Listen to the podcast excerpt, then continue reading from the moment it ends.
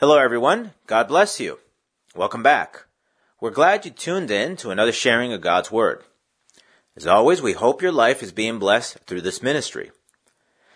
Today, we'll continue going through our series on the book of Proverbs. As part of today's sharing, we'll be talking about how we need to be careful with evil influences. Temptation can come in many different forms and through many different people, even through those that we might see as harmless. We'll be talking about how we should treat different people and who our main influences should be. We'll get into this a little later on. As part of today's prayer outlook, I would like to encourage you to continue praying for wisdom and for God's continued guidance regarding your relationships.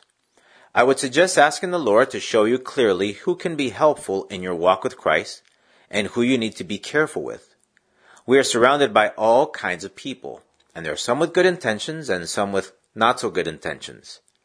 Let's go together before the Lord now to pray for these things and for His guidance through His Word. Lord God, Heavenly Father, I praise you and I worship you, O Lord. Heavenly Father, I give you thanks for your Son, Jesus Christ, and for the salvation that we have through Him. Thank you, O Lord, for the sacrifice that He was for us. Heavenly Father, I give you thanks, O Lord, for the salvation that you give us. Lord, I pray as always that you please forgive my sins, O Lord. Heavenly Father, in the name of Jesus, I pray now that you continue giving us of your wisdom, Lord. We need your wisdom. We need to understand better things, Lord God. And Lord God, help us to be able to know how to apply your wisdom. Lord, I pray in the name of Jesus that you help us, O Lord, to know who to keep company with and who not to, and who to be careful with, Lord God. Help us to live our lives wisely and to pick our relationships wisely and to know how to be able to help people. Lord God, I pray now in the name of Jesus that you may guide us through your word and through your Holy Spirit. Help us to have open minds and open hearts to you. In Jesus' name, amen. As we introduced earlier, we're going to continue our series on the book of Proverbs. All of the Bible is important, cover to cover, but the book of Proverbs should be high on the priority list. It gives very good insight and counsel on how to deal with daily situations. This is part 2 of our series. So if you want to follow along, our scripture reading today can be found in Proverbs chapter 1, verse 10 to 19. And this is what it says. My son, if sinners entice you, do not consent. If they say, come with us, let us lie in wait to shed blood. Let us lurk secretly for the innocent without cause. Let us swallow them alive like Sheol, and whole like those who go down to the pit. We shall find all kinds of precious possessions. We shall fill our houses with spoil. Cast in your lot among us. Let us all have one purse. My son, do not walk in the way with them. Keep your foot from their path, for their feet run to evil, and they make haste to shed blood. Surely in vain the net is spread in the sight of any bird, but they lie in wait for their own blood. They lurk secretly for their own lives. So are the ways of everyone who is greedy for gain. It takes away the life of its owners. The book of Proverbs is written like a father is talking to his son. It's meant to share wisdom and knowledge to those that would come after, like a generational teaching that should be passed on from parents to children and so on. We read in today's passage about an important warning, about being careful with bad influences. As you all may know, but may not readily recognize, we have all kinds of influences all around us and at every moment. Some are good influences and some are not.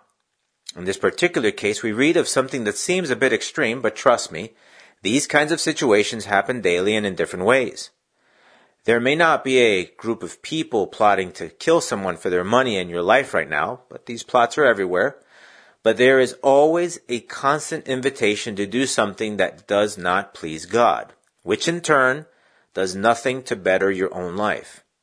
Actually, quite the contrary. If you go along with certain things, those may be the beginning of a spiral effect that could take you to a very regrettable place. Not too long ago, I heard another pastor talk about the issue that people don't plan on being addicted to drugs or alcohol, nor do they plan on destroying their marriages and their families. No one makes a concerted effort to destroy their finances. It's not like, hey, you know, my plan this year is to pick up a bad habit and let it take over my life until I lose complete control over it. You don't really hear that. You don't really hear anyone saying, I would love to be broke. Or, I think it would be a great idea to cheat on my wife or husband and get into a very painful divorce. No one plans on doing those things. I don't think that they're on anyone's bucket list to be able to do these things before they die, right? But what is funny, not funny, haha, is that if you ask an alcoholic or a substance abuser or anyone else that is in a very difficult circumstance, if you ask them how they got there, they might just trace it back to a definite but rather simple beginning. The beginning of the fall, if you will, may have started with something that seemed completely harmless. One of the things that I hear over and over, and sometimes year after year, with people that are in serious circumstances is that they started doing something that was wrong because they were hanging out with some friends or a particular friend, or they had a certain relationship, and that it started as something that seemed innocent, or at least something that was not too bad. And that's what we would like to hit on today, if you will. And again, it may or may not be something as extreme as what we read today, but something life-changing usually happens with a very simple invitation, with something that just nudges open the door of your life. As we read when it says in verse 11, "Come with us." We always need to ask ourselves these questions. Who is this person or people that are inviting me? And what are they inviting me to do? You see, you can never be too careful. Some folks might say, John, lighten up. Not everything's as bad as you think it is. And I would answer back by saying this. When you understand the nature of something, then you know what it is capable of doing. It may not necessarily be the people that are out to get you, although there are many people with bad intentions, but there is a definite enemy out there that wants to destroy you. And when you understand who Satan is and that he is all evil, then you will understand that it is in his nature to make you fall any way possible. And many people are under his influence. Not all people have to be demon-possessed to have Satan's influence in their lives. But some people, even believers themselves, may have a certain weakness in their flesh, or their relationship is not quite right with the Lord, and they could easily be influenced by the enemy to make them and you fall into something that could cause a series of events that might just destroy your life or your well-being. We can start with the beginning, which was the fall of man. There was absolutely no one else on the planet except Adam and Eve and this thing in the form of a serpent that was the devil. God just told man one simple thing, which was not to eat from a certain tree. He said, and I say this paraphrasing, you can eat from any tree anywhere in the garden except the single tree, because if you do, you will die. And as we can read, the serpent and Eve had a very simple and short conversation. There wasn't anything drawn out about it. And it went like this. Now the serpent was more cunning than any beast of the field, which the Lord God had made. And he said to the woman, Has God indeed said, You shall not eat of every tree of the garden? And the woman said to the serpent, We may eat the fruit of the trees of the garden, but of the fruit of the tree which is in the midst of the garden, God has said, You shall not eat, nor shall you touch it, lest you die. Then the serpent said to the woman, You shall not surely die. For God knows that in the day you eat of it, your eyes will be opened, and you will be like God, knowing good and evil. So when the woman saw that the tree was good for food, and that it was pleasant to the eyes, and a tree desirable to make one wise, she took of its fruit and ate. She also gave to her husband with her, and he ate. And of course, we all know what happened after. That's why we all are where we are right now. He didn't even tell her to do it. He just planted some doubt, and off she went. And of course, Adam didn't ask anything either. He just went along with it as well. This whole problem that we have today could have been avoided with just some very, very simple questions. Eve should have asked herself, who is this serpent thing that is talking to me? And why is it telling me to do something that goes completely against the one that made everything that is around me, including Adam and myself? Instead, what seemed to be a very innocent and simple conversation turned into the greatest tragedy mankind could have ever have. That's why we cannot take things for granted. We need to stop and think just a little bit before we go out there and do something or get involved with something we might regret later down the line. The biggest mistakes in life can be completely avoided if we just take a little bit of time about thinking about the potential consequences. In other words, don't think about how great things could be, but rather think about what could possibly go wrong with what you're doing. Nothing can ever be underestimated. The woman underestimated the serpent. There was no caution or thought given to what was happening, and Adam just took whatever Eve gave him. He could have saved himself if he would have just asked himself a couple of simple questions. So, note to self, just because someone tells you to go out and do something doesn't mean you have to go out and do it. For God's sake, for your own sake, think before you do.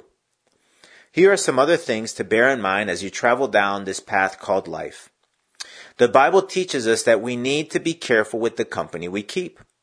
James chapter 4 verse 4 talks about our relationship with the world, where it says, "Adulterers and adulteresses, do you not know that friendship with the world is enmity with God? Whoever therefore wants to be a friend of the world makes himself an enemy of God." So if you're a believer, you just can't hang out with whoever. Be careful. Your closest and most influential relationships should not be with those folks that still don't have Christ in their life. Because even though they may not have bad intentions, they are still under the influence of someone that does not want their well-being, and least of all, your well-being. Now, if you decide to want to help others come to Christ, and that is the mission that has been given to all of us that do follow the Lord, then the Bible gives us this advice in Jeremiah chapter 15, verse 19, where it says, "Therefore thus says the Lord, if you return, then I will bring you back. You shall stand before me. If you take out the precious from the vile, you shall be as my mouth.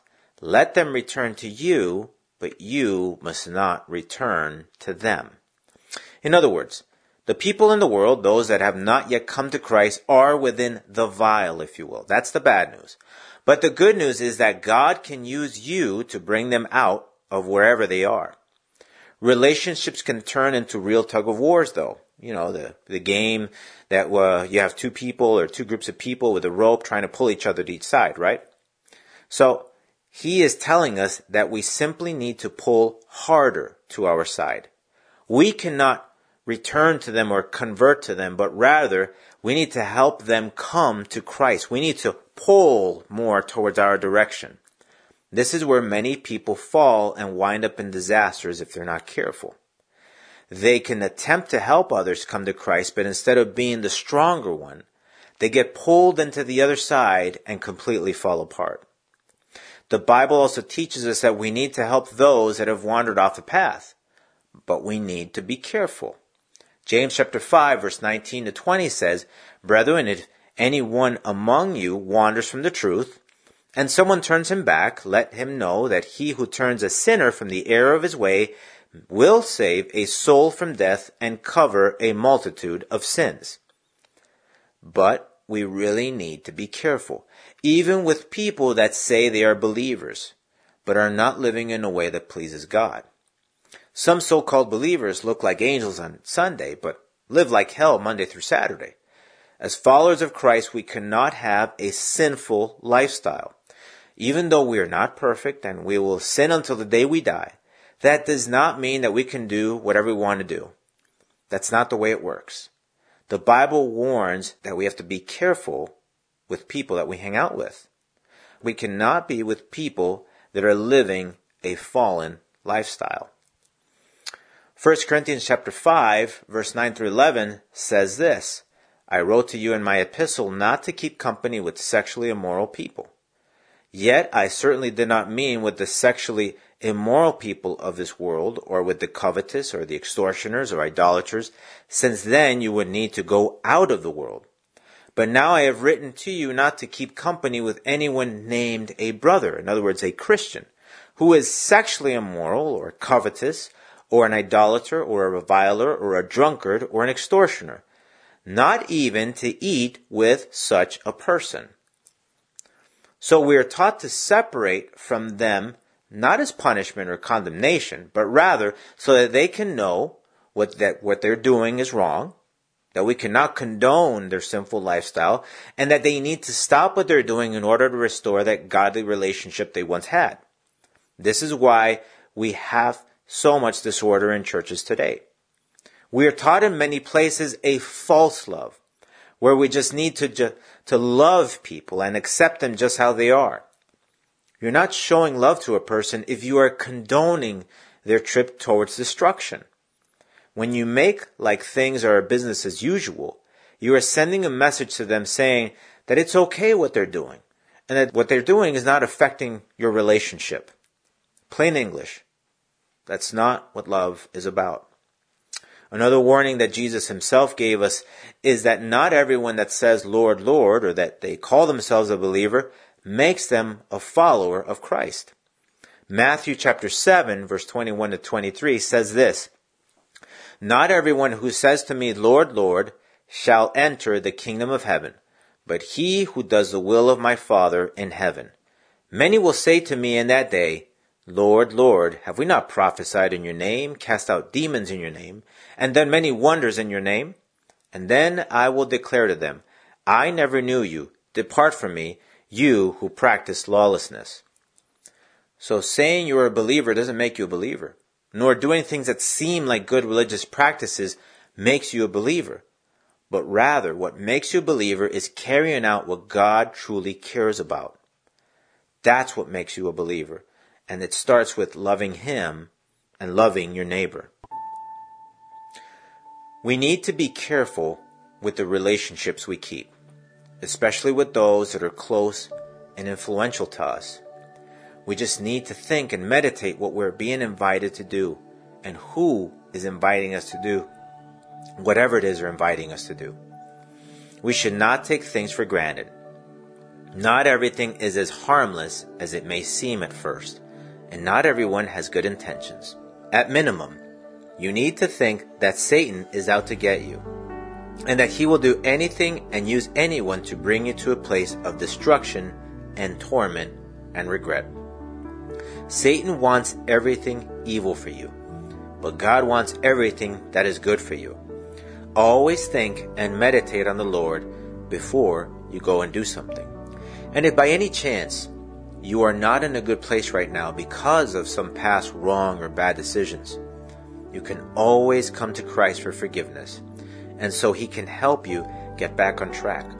God is in the business of transforming the worst situations into stories of triumph and victory.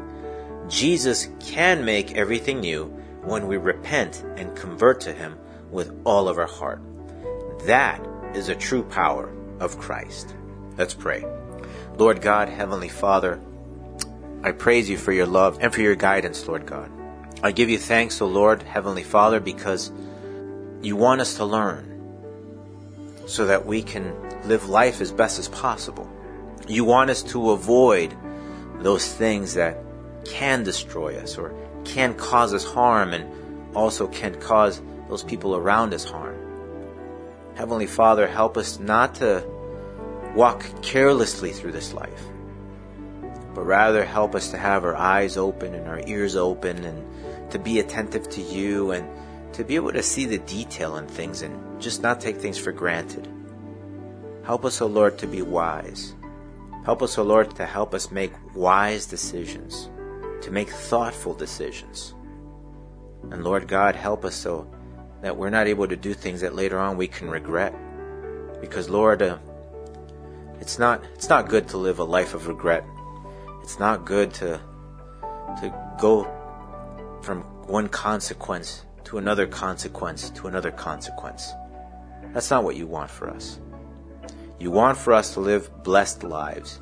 You want for us to live transformed lives, changed lives. And you want us to be able to do those things that truly bring honor and glory to your name, and at the same time bring blessing to us.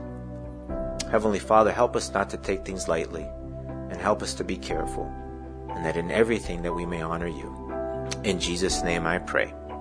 Amen. Please join us again next week for another sharing of God's Word as we continue going through our series on the book of Proverbs. And please feel free to write to us through our website, which is thelatterrain.org. We would love to hear from you. God bless you.